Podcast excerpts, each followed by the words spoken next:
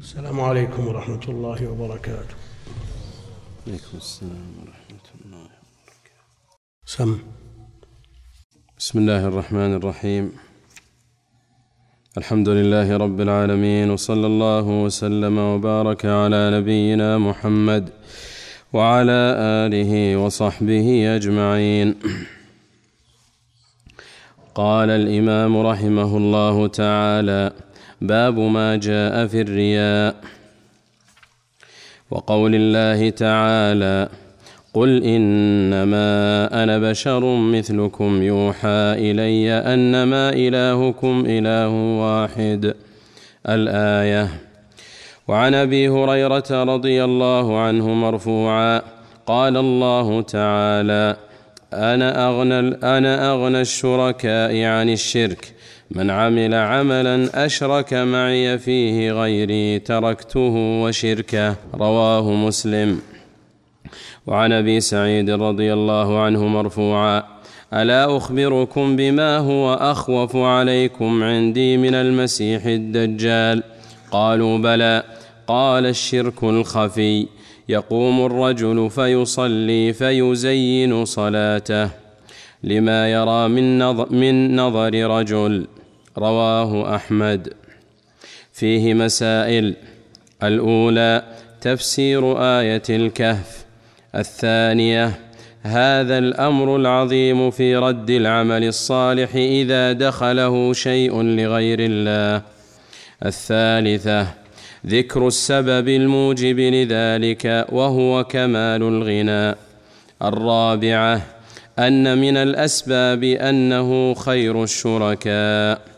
الخامسة خوف النبي صلى الله عليه وسلم على أصحابه من الرياء. السادسة أنه فسر ذلك ان أن يصل أن يصلي المرء لله. أنه فسر ذلك أن يصلي المرء لله لكن يزينها لما يرى من نظر رجل. الحمد لله رب العالمين صلى الله وسلم وبارك على عبده ورسوله نبينا محمد وعلى آله وأصحابه أجمعين. أما بعد فيقول الإمام المجدد رحمه الله في كتاب التوحيد باب ما جاء في الرياء. الرياء مراءة وملاحظة الغير من المخلوقين بعمل الخير بعمل الخير. وهذه المراءة والنظر قد تكون من أصل العمل يصلي من أجل الناس. وهذا صنيع المنافقين يراءون الناس ولا يذكرون الله إلا قليلا. إذا قاموا إلى الصلاة قاموا كسالى. يراءون الناس. قد يوجد من بين المسلمين من يتصف بهذه الصفة لكنه يختلف عن المنافقين بأن المنافق الرياء من أصل العمل أو في أصل العمل.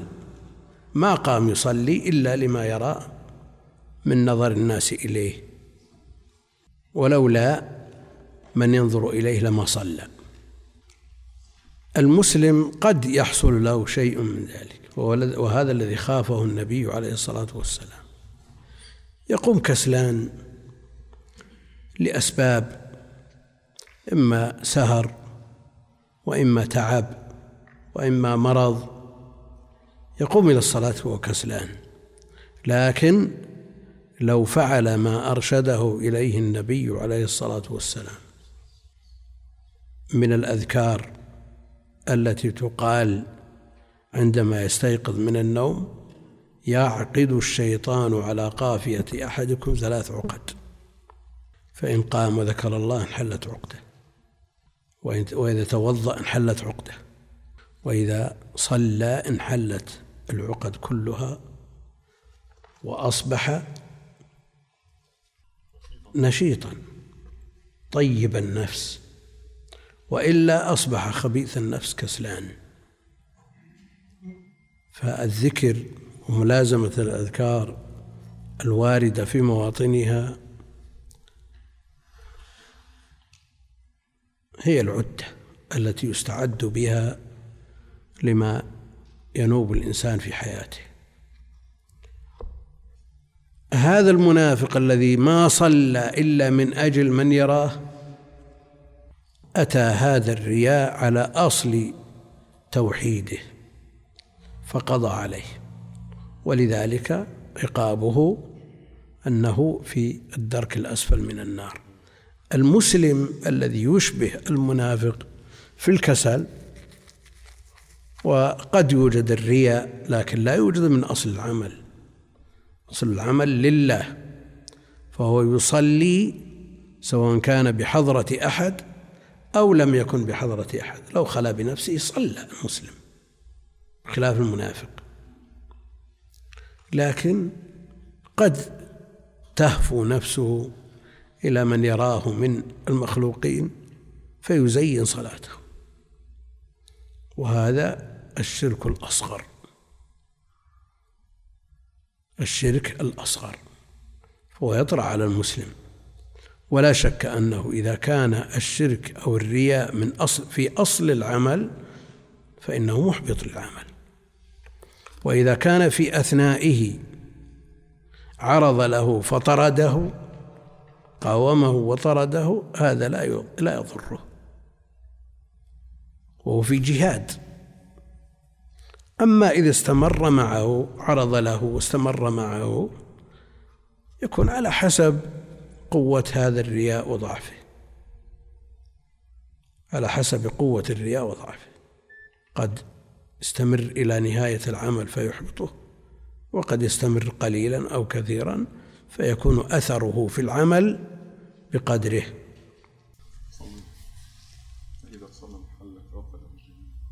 إذا لا الأصل صلاة الصبح. الأصل صلاة الصبح. باب ما جاء في الرياء من الآثار من الآيات والأحاديث والآثار مما سيذكره المؤلف رحمه الله. وقول الله تعالى قولي مجرور عطفا على الرياء قل إنما أنا بشر مثلكم. الرسول عليه الصلاة والسلام بشر. ليس له شيء من من حقوق الله جل وعلا. لماذا؟ لأنه بشر مثلكم. والفرق بينه وبين غيره من البشر يوحى إلي. قل إنما أنا بشر مثلكم يوحى إلي وأنتم لا يوحى إليكم. أنما إلهكم إله واحد.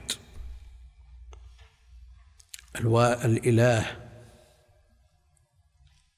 الذي يستحق العبودية بأكملها ولا يجوز أن يصرف شيء منها إلى غيره هو الله الإله الواحد. وإذا تأمل الإنسان في وحدانيته جل وعلا رجع على نفسه باللوم. إذا طرأ عليه شيء من الرياء ما الذي يصنع لك هذا المخلوق الذي لا يملك شيئا؟ لا يملك لك ضرا ولا نفعا. وهو مخلوق مثلك وهو محتاج إلى ما أنت محتاج إليه. أنما إلهكم إله واحد. فمن كان يرجو لقاء ربه فمن كان يرجو لقاء ربه فليعمل عملا صالحا. والصالح الخالص الصواب على سنة النبي عليه الصلاة والسلام هو العمل الصالح الذي ينفع صاحبه. إذا كان خالصا لله جل وعلا صوابا على سنة رسوله صلى الله عليه وسلم. فليعمل عملا صالحا ولا يشرك بعبادة ربه أحدا كائنا من كان. كائنا من كان. ولا يشرك بعبادة ربه أحدا طيب. الذي يعبد الله ويتعبد ويزيد في عبادته طلبا للجنة أو خوفا من النار. هل أشرك بعبادة ربه أحدا؟ ها؟ بعض المتصوفة نصوا على أن من عبد الله خوفا من عذابه أو رجاء لثوابه وطلبا لجنته دخل في الآية. فلا يشرك بعبادة ربه أحدا ها؟ المحبة فقط كما يذكر عن رابعة وغيره. فلا يشرك بعبادة ربه أحد. أنت إذا عبدت الله جل وعلا طلبا لثوابه وهو جل وعلا هو الذي رتب الثواب على هذه العبادة. هو الذي رتب الثواب على هذه العبادة وذكر هذا الثواب ورغب في هذه العبادة مقرونة بهذا الثواب سواء كان ثواب أخروي أو دنيوي. من قال كذا حفظ من كذا لم يضره كذا. يعني أنت إذا لاحظت هذا الثواب تكون قد أشركت؟ لو كانت ملاحظته مؤثرة ما ذكرت في النص. الأمر الثاني الذي يعبد الله خوفا من ناره. هل يخاف من النار أو من الله؟ من الله. هل يخاف من النار أو من الله جل وعلا؟ يعني أنت إذا رأيت في يد أحد سيف أو عصا وخفت أن يقتلك أو يضربك بالعصا. أنت تخاف من السيف أو من حامل السيف؟ من حامل السيف. السيف لو كان ملقى على الأرض ما ضر. النار لو كانت موجودة بدون إرادة إلهية ما ما تسوي شيء. كم من من نار تمر بها ولا ولا تمسك بشيء. فالخوف في حقيقته من الله جل وعلا والرجاء في حقيقة الأمر من الله جل وعلا ولا أثر لما قالوه. إنما جعل الله فيها هذا الأثر لمن يستحقها وجعل هذا الثواب لمن يستحقه والتصرف الكامل لله جل وعلا. ولذا لما وقع في النار من لم يرد الله أن يعذبه بها صارت بردا وسلاما. لأنهم يشوشون على الناس. يقول أنت ما خفت الله خاف من النار. ولا رجوت الله راجل الجنة. هذا كلام ما هو بصحيح. النبي عليه الصلاة والسلام في الرؤى المتعددة حينما يمر بالنار ويذكر أحوال المعذبين. هل هو لذات النار أو لأن هذا المعذب خالف ما أمر به؟ فعذب بأمر الله جل وعلا لأنه مستحق. إيش معنى أن الرسول عليه الصلاة والسلام يذكر بعض المعذبين بالتفصيل؟ وبأمور مهولة. من أجل إيش؟ عبث؟ لا نخاف النار إلا نخاف النار. لا لذاتها وإنما للذي يعذب بها. نظير السيف بيد حامله يمكن المفسر اللي عندك يذكر شيء من كلام الصوفية. طلعت الآية؟ نعم. قال رحمه الله هذا الألوسي في تفسيره لأنه يعتني بأقوال الصوفية. قال ولا يشرك بعبادة ولا رب ولا يشرك بعبادة ربه أحدا إشراكا جليا كما فعله الذين كفروا بآيات ربهم ولقائه ولا إشراكا خفيا كما يفعله أهل الرياء ومن يطلب بعمله دنيا. واقتصر ابن جبير على تفسير الشرك بالرياء. وروي نحوه عن الحسن. وصح في الحديث تسميته بالشرك الأصغر ويؤيد إرادة ذلك تقديم الأمر بالعمل الصالح على هذا النهي فإن وجهه حينئذ ظاهر. إذ يكون الكلام في قوة إذ يكون الكلام في قوة قولك من كان من كان يرجو لقاء ربه فليعمل عملا صالحا في نفسه ولا يرى ولا يرائي بعمله أحدا فيفسده. وكذا ما ما روي من أن جندب ابن زهير قال لرسول الله صلى الله عليه وسلم. إني أعمل العمل لله تعالى فإذا اطلع عليه فإذا اطلع عليه سرني. فقال لي إن الله تعالى لا يقبل ما لا يقبل ما شورك فيه. فنزلت الآية تصديقا له صلى الله عليه وسلم. نعم لا يأبى ذلك إرادة العموم كما لا يخفى. وقد تضافرت الأخبار أن كل عمل عمل لغرض من سرته حسنته؟ وسيء وساءته سيئته. لا هو المؤمن. الأمر الثاني من أحب أن يمدح بما فعل. أحب أن يمدح بما فعل. هل يؤثر هذا ولا ما يؤثر؟ ها؟ يؤثر. الجمهور على أنه يؤثر. حب المدح يؤثر.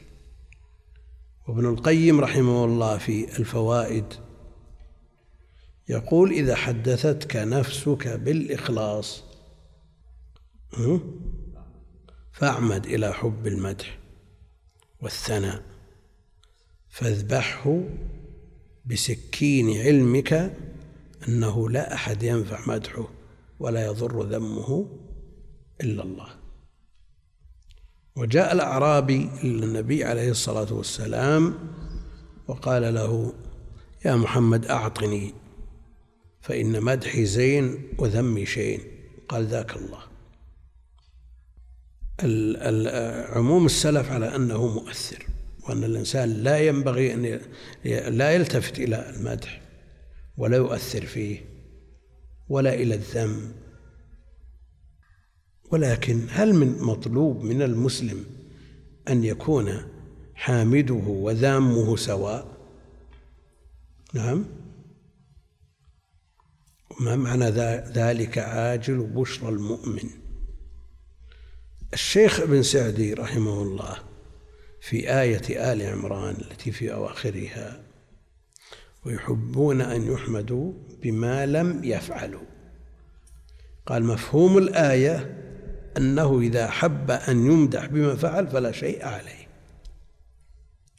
حب أن يمدح بما فعل فلا شيء عليه. أظن التفسير موجود هنا. تفسير ابن سعدي. أنت أنت, أنت. موجود في المسجد بس عاد أنت. ولا في الأجهزة؟ ها؟ يقول في الأجهزة. شو؟ في الأجهزة موجود. موجود لكن دام الورق عندنا. على كل حال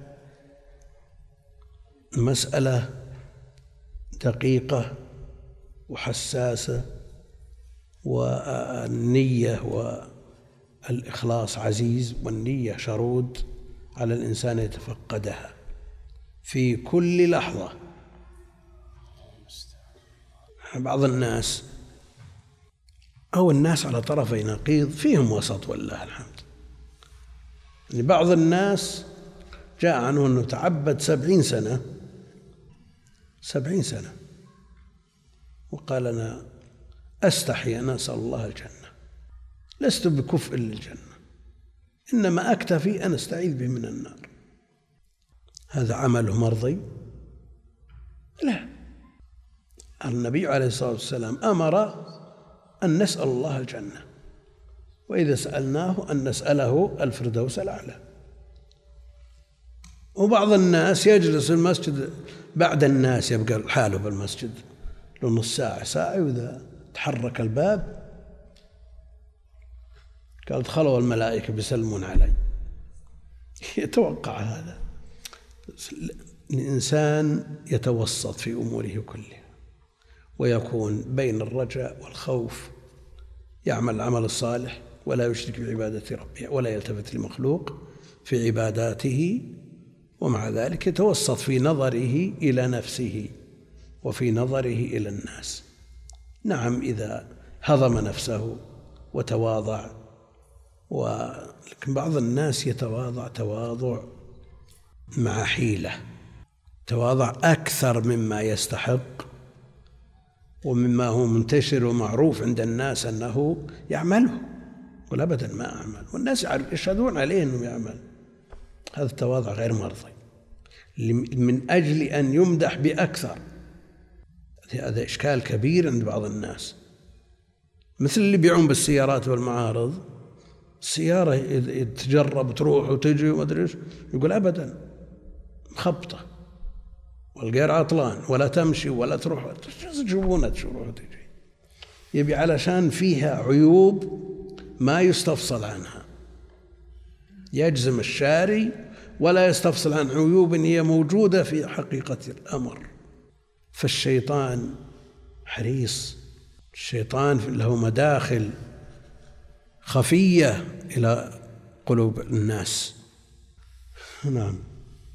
قال الشيخ ابن سعدي رحمه الله بعد أن ذكر تفسير قوله تعالى لا تحسبن الذين يفرحون بما أتوا ويحبون أن يحمدوا بما لم يفعلوا فلا تحسبنهم بمفازة من العذاب ولهم عذاب أليم. قال ودلت الآية بمفهومها على أن من أحب أن يحمد ويثنى عليه بما فعله من الخير واتباع الحق إذا لم يكن قصده بذلك الرياء والسمعة أنه غير مذموم.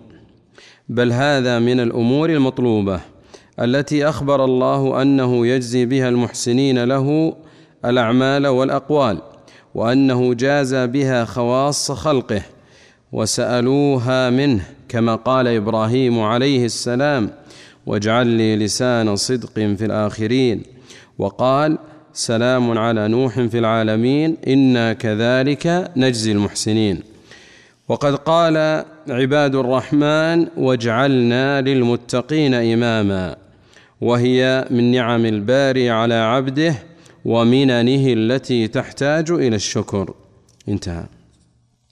لكن المسألة من مضايق الأنظار ومن دقائق الأمور. من يتخلص إذا رأى مثل هذا ويتخلص من الموقف مئة بالمئة؟ ها؟ لا صعب. صعب أنه يهمه اللي يمدحونه وبعدين لا شيء. يهمه أن يهمه أن يمدح ويفرح بالمدح ثم بعد ذلك قلبه مستوي. ينظر اثناء الفعل ولو لم في ذاك الوقت أحد. بخلاف من شخص لما المدح مستقبلا فرح به. النفس رديئة. لا بد من التأثير على القلب ولو بعد العمل. لا بد من التأثير. تعالى ممن ذكر إبراهيم ونوح عليهم السلام. غير. غير. لكن الكلام في آحاد الناس الذي يتأثر بأدنى كلمة. ولذلك جاء في الحديث الصحيح احثوا في وجوه مداحين التراب. من غير تفريق إنه يمدح بما فعل أو لم يفعل. لا شك أن له أثر. وجاء في بعض النصوص مدح بعض الأفراد وبعض الناس في وجوههم. ولا شك أن الناس منازل لكن الإنسان يعرف قدر نفسه ويتحاشى بقدر الإمكان أن يتعرض لمدح شيخ يقول ابن القيم عن شيخ الإسلام ابن تيمية أنه إذا مدح قال أنا لست بشيء ولا لي شيء ولا مني شيء. شيخ الإسلام ابن تيمية يقول هذا أنا لست بشيء ولا لي شيء ولا مني شيء. أنا المكدي وابن المكدي وكذلك كان أبي وجدي. وقال كلام راجعوا في آخر في آخر الجزء الأول من مدارج السالكين الألوسي وش يقول؟ الألوسي يقول وقد تضافرت الأخبار أن كل عمل عمل لغرض دنيوي لا يقبل.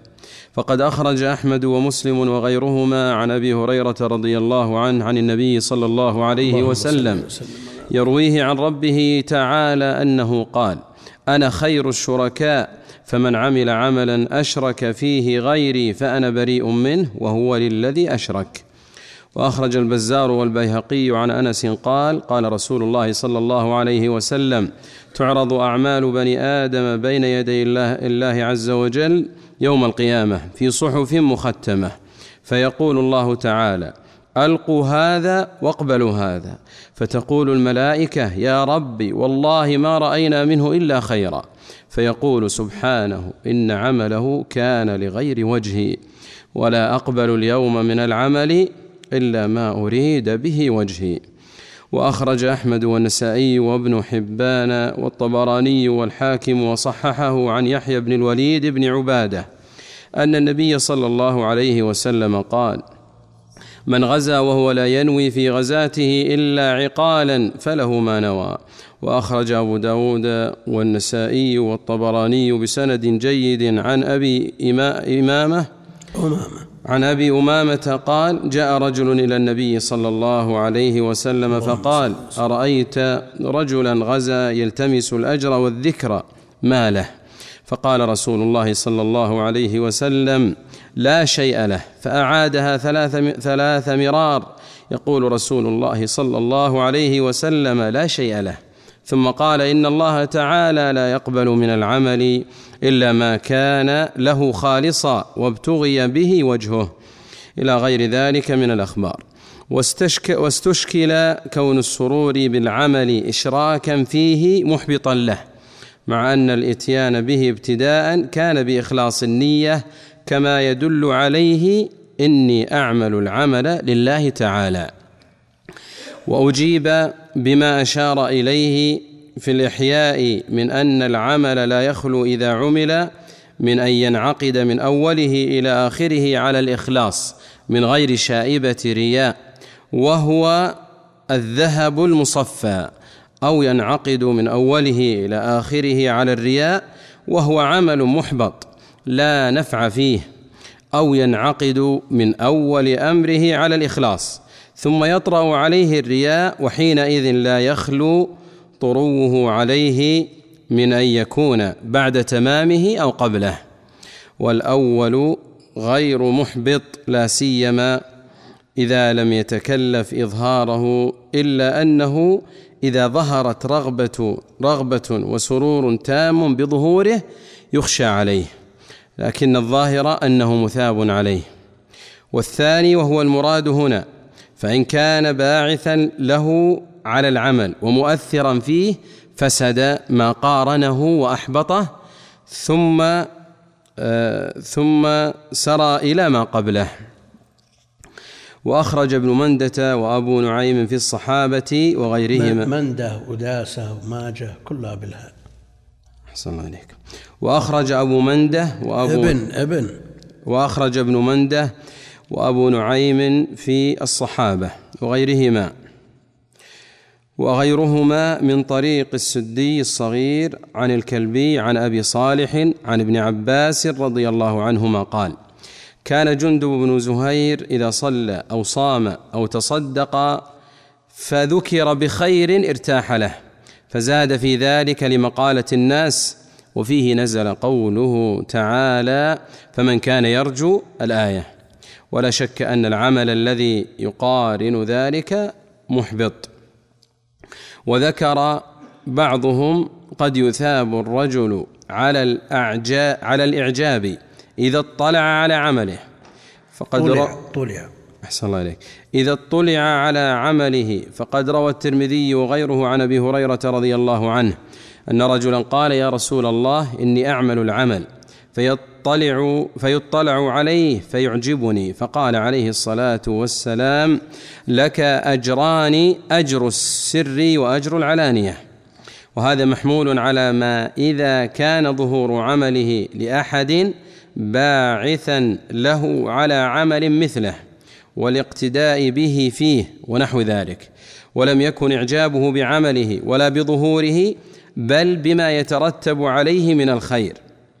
ومثله دفع سوء الظن ولذا قيل ينبغي لمن يقتدى به أن يظهر أعماله الحسنة. ليقتدى به فيكون له أجر عمله وأجر من يقتدي به. نعم.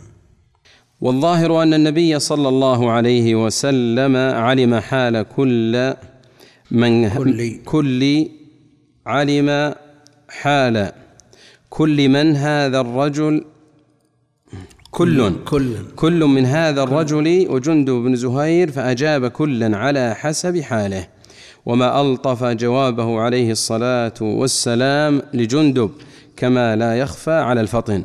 وأخرج ابن المنذر وابن أبي حاتم, ابن أبي حاتم وابن مردويه والبيهقي في شعب الإيمان. عن ابن عباس رضي الله تعالى عنهما أنه قال أنزلت الآية في المشركين الذين عبدوا مع الله تعالى إلها غيره وليست في المؤمنين وهو ظاهر في أنه حمل الشرك على الجلي. وأنت تعلم أنه لا يظهر حينئذ وجه تقديم الأمر بالعمل الصالح على النهي عن الشرك المذكور إلا بتكلف فلعل العموم أولى وإن كان الشرك أكثر شيوعا في الشرك الجلي. ويدخل في العموم قراءة القرآن للموتى بالأجرة فلا ثواب فيها للميت ولا للقارئ أصلا. وقد عمت البلوى بذلك والناس عنه غافلون. وإذا نبهوا لا يتنبهون. لأنه عمل ليس عليه دليل. فيدخل في حديث عائشة من عمل عملا ليس عليه أمرنا فهو رد. نعم. فإنا لله تعالى وإنا إليه راجعون.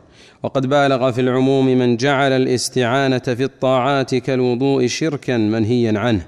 فقد قال الراغب في المحاضرات إن علي بن ابن ابن موسى إن علي ابن موسى الرضا. رضي الله تعالى عنهما كان عند المأمون. فلما حضر وقت الصلاة رأى الخدم يأتونه بالماء والطست فقال الرضا رضي الله تعالى عنه لو توليت هذا بنفسك فإن الله تعالى يقول فمن كان يرجو لقاء ربه فليعمل عملا صالحا ولا يشرك بعبادة ربه أحدا. ولعل الإعانة على الوضوء ما فيها شيء.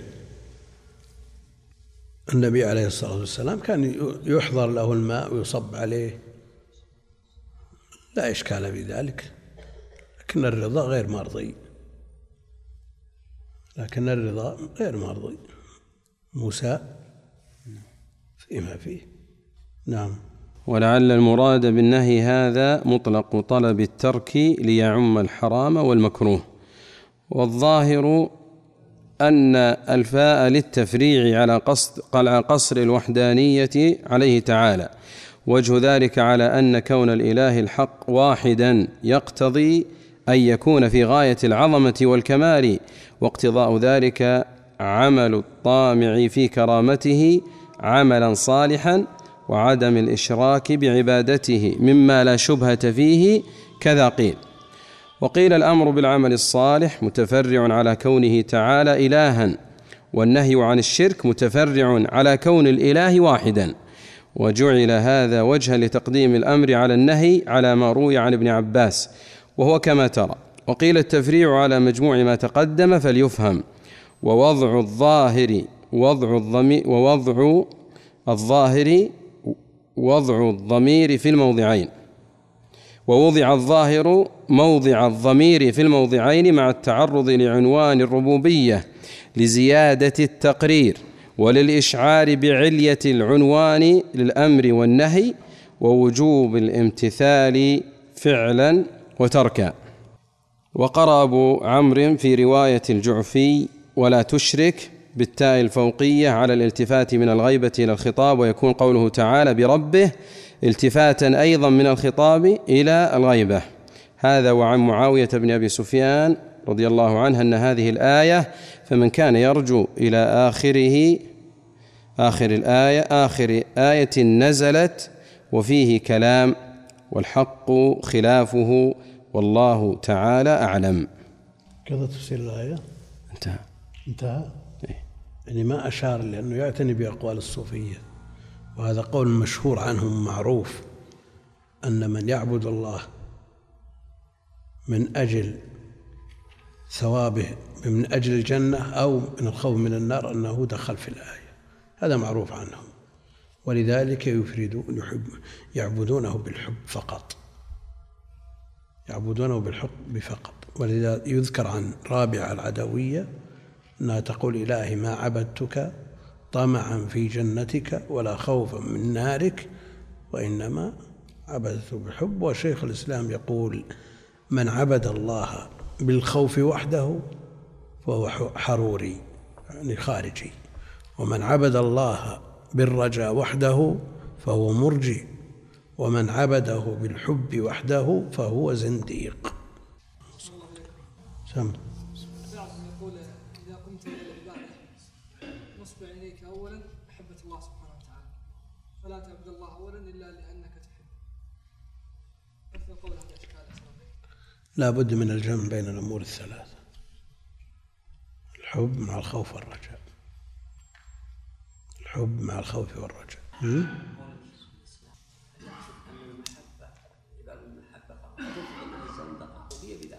زندقة اللي جرد قلبه من الخوف والرجاء زنديق.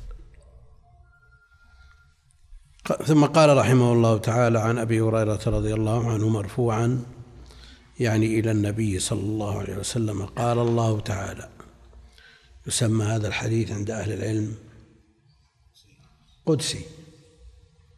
قدسي. فما يضاف إلى الله جل وعلا من غير القرآن هو الحديث القدسي. قال الله تعالى أنا أغنى الشركاء عن الشرك.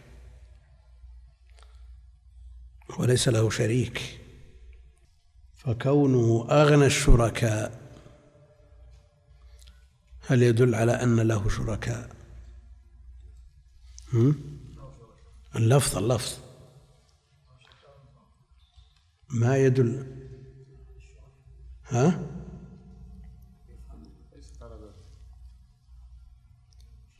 أنا أغنى الشركاء عن الشرك. يعني مثل ما قالوا في الموضوع المكذوب على النبي عليه الصلاة والسلام قالوا الموضوع شر الأحاديث. ومن الأحاديث.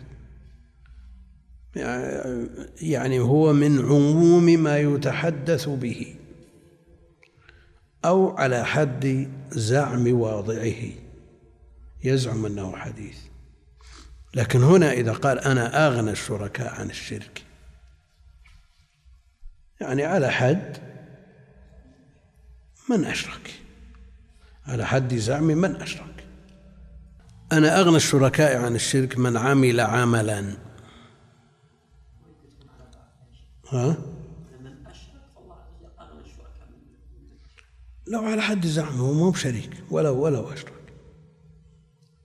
المشرك به ليس بشريك ولو أشرك.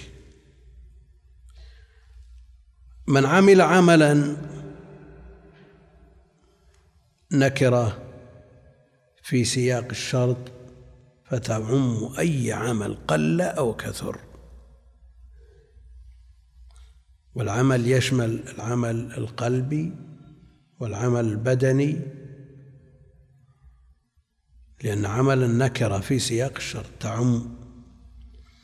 أشرك فيه معي غيري تركته تركته يعني العامل وشركه يعني ما عمل مما فيه شرك. رواه مسلم. ثم قالوا عن أبي سعيد رضي الله عنه مرفوعا ألا أخبركم بما هو أخوف عليكم عندي من المسيح الدجال. المسيح الدجال الذي أمرنا بالاستعاذة منه في آخر كل صلاة. لا شك أنه مخوف وفتنته عظيمة لكن اخوف من ذلك الشرك الخفي الذي هو الرياء. لأن المسيح الدجال شيء محسوس ويمكن أن تتجاوز محنته بتوفيق الله جل وعلا بالصبر عليه.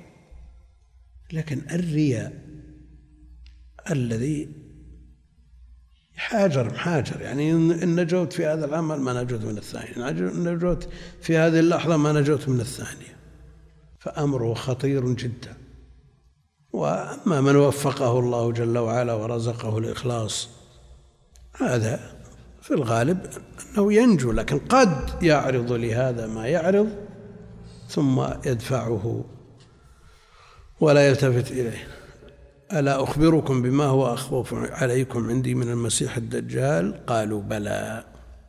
كلنا بالجواب يمكن أن يكون مسلم يسمع هذا الكلام ولا يقول بلى. لا الأمور المخوفة كل يريد اتقاءها. كل يريد الخلاص منها والنجاة والفكاك.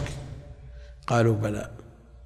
كيف والقائل من لا ينطق عن الهوى. والمقول لهم الصحابة رضوان الله عليهم. قال الشرك الخفي. الشرك الخفي.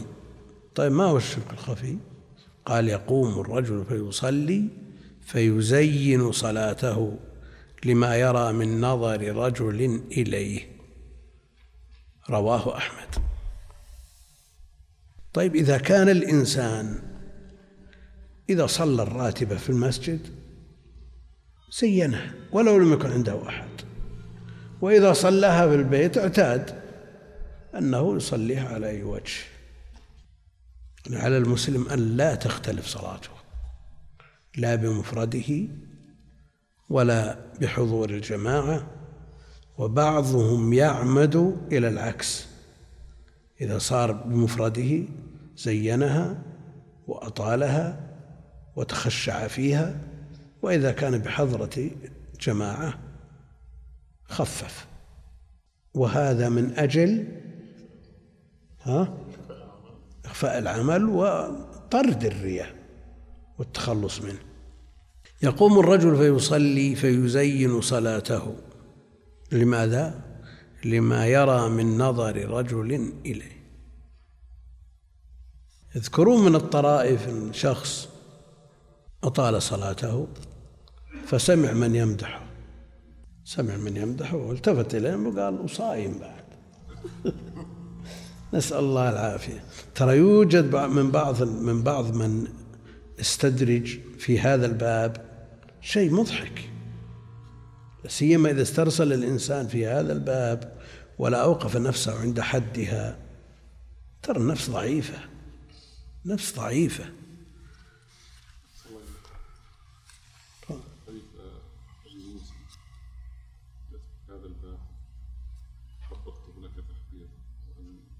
نعم.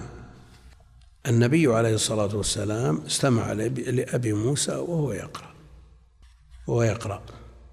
فأخبره النبي عليه الصلاة والسلام أنه استمع إليه. قال لو علمت حبرته لك تحبيرا. هل يدخل يدكم الله سبحانه يدخل في هذا الباب؟ لا يدخل. لا يدخل. لماذا؟ لأنه يريد أن يدخل السرور على النبي عليه الصلاة والسلام لاستماعه للصوت الحسن الجميل الذي أدي به خير الكلام. الذي أدي به خير الكلام. الآن إذا سمع القارئ الآية من القرآن بصوت قارئ وتأثر وخشع وبكى وسمع الآية نفسها بصوت آخر ولا أثرت فيه. أما هذا ما يوجد عند الناس كلهم. صحيح. أو جلهم. هذا موجود. تسمع الآية من فلان ما تحرك فيك ساكن وتسمعها من آخر فتؤثر فيك. ولذا جاء الأمر بالتغني بالقرآن. زينوا القرآن بأصواتكم. تغني بالقرآن لا شك أنه يجعل الإنسان يتأثر. هل يكون التأثير للقرآن أو للصوت؟ القرآن طيب لما تسمع واحد يقرأ قرآن ولا يقرأ جريدة ما في فرق. صار التأثير للقرآن. نعم التأثير للقرآن المؤدى بهذا الصوت. ولذلك لو قرأ هذا المؤثر بصوته قرأ من كتب الحديث مثلا. هل يبكي الإنسان إذا سمع؟ إنما يبكي للقرآن المؤدى بهذا الصوت الأحاديث التي فيها وعيد على أمور محرمة هل يكون الشأن في معاملة تسانيدها كما في فضائل الأعمال؟ الجمهور على أن فضائل الأعمال والترغيب والترهيب والمغازي والسير والتفسير على أنه يتسامح في أسانيدها ونقل عن الإمام أحمد ومن غيره كلام في هذا الباب وجروا على ذلك لا يشددون في أحاديث الفضائل. وبعضهم يرى وهذا منقول عن كثير من أهل العلم وإن كان قول الجماهير هو الأول. قول جماهير الأئمة هو الأول. ونقل عن بعضهم أنه لا فرق بين الفضائل والأحكام والعقائد كلها لا فرق بين وعلى كل حال التحري في أمور الدين مطلوب. وعمل السلف على بل نقل النووي الإجماع على التساهل في أحاديث الفضائل. نقل الإجماع. مع أن الإجماع منقوض لأن فيه علماء خالفوا. قال رحمه الله فيه مسائل. الأولى تفسير آية الكهف. قل إنما أنا بشر مثلكم. الآية. الثانية هذا الأمر العظيم في في رد العمل الصالح. تركته وشركه. هذا الأمر العظيم في رد العمل الصالح إذا دخله شيء لغير الله. من عمل عملا أشرك فيه معي غيري تركته وشركه. الثالثة ذكر السبب الموجب لذلك وهو كمال الغنى. أنا أغنى الشركاء. أنا أغنى الشركاء. كمال الغنى لله جل وعلا فغناه لا يعتريه نقص. الرابعة أن من الأسباب أنه خير الشركاء. لو مجموعة ورثة مثل لزيد من الناس فيهم خمسة من الأولاد فيهم الغني وفيهم المتوسط وفيهم الفقير فيهم هؤلاء الورثة ورثوا عن أبيهم شيئا يسير جدا. هل تحصل مشاحة بين الغني السوي هو البخيل والشحيح؟ الغني السوي إذا كان هذا النزر يسير جدا هل يمكن أن تحصل مشاحة ولا محاكمات ومقاضاة فكيف بالغني الذي لا يعتري غناه نقص بوجه من الوجوه؟ الرابعة أن من الأسباب أنه خير الشركاء أنه خير الشركاء من أين نأخذ؟ ها؟ ما يلزم هل الغنى يدل على الخيرية؟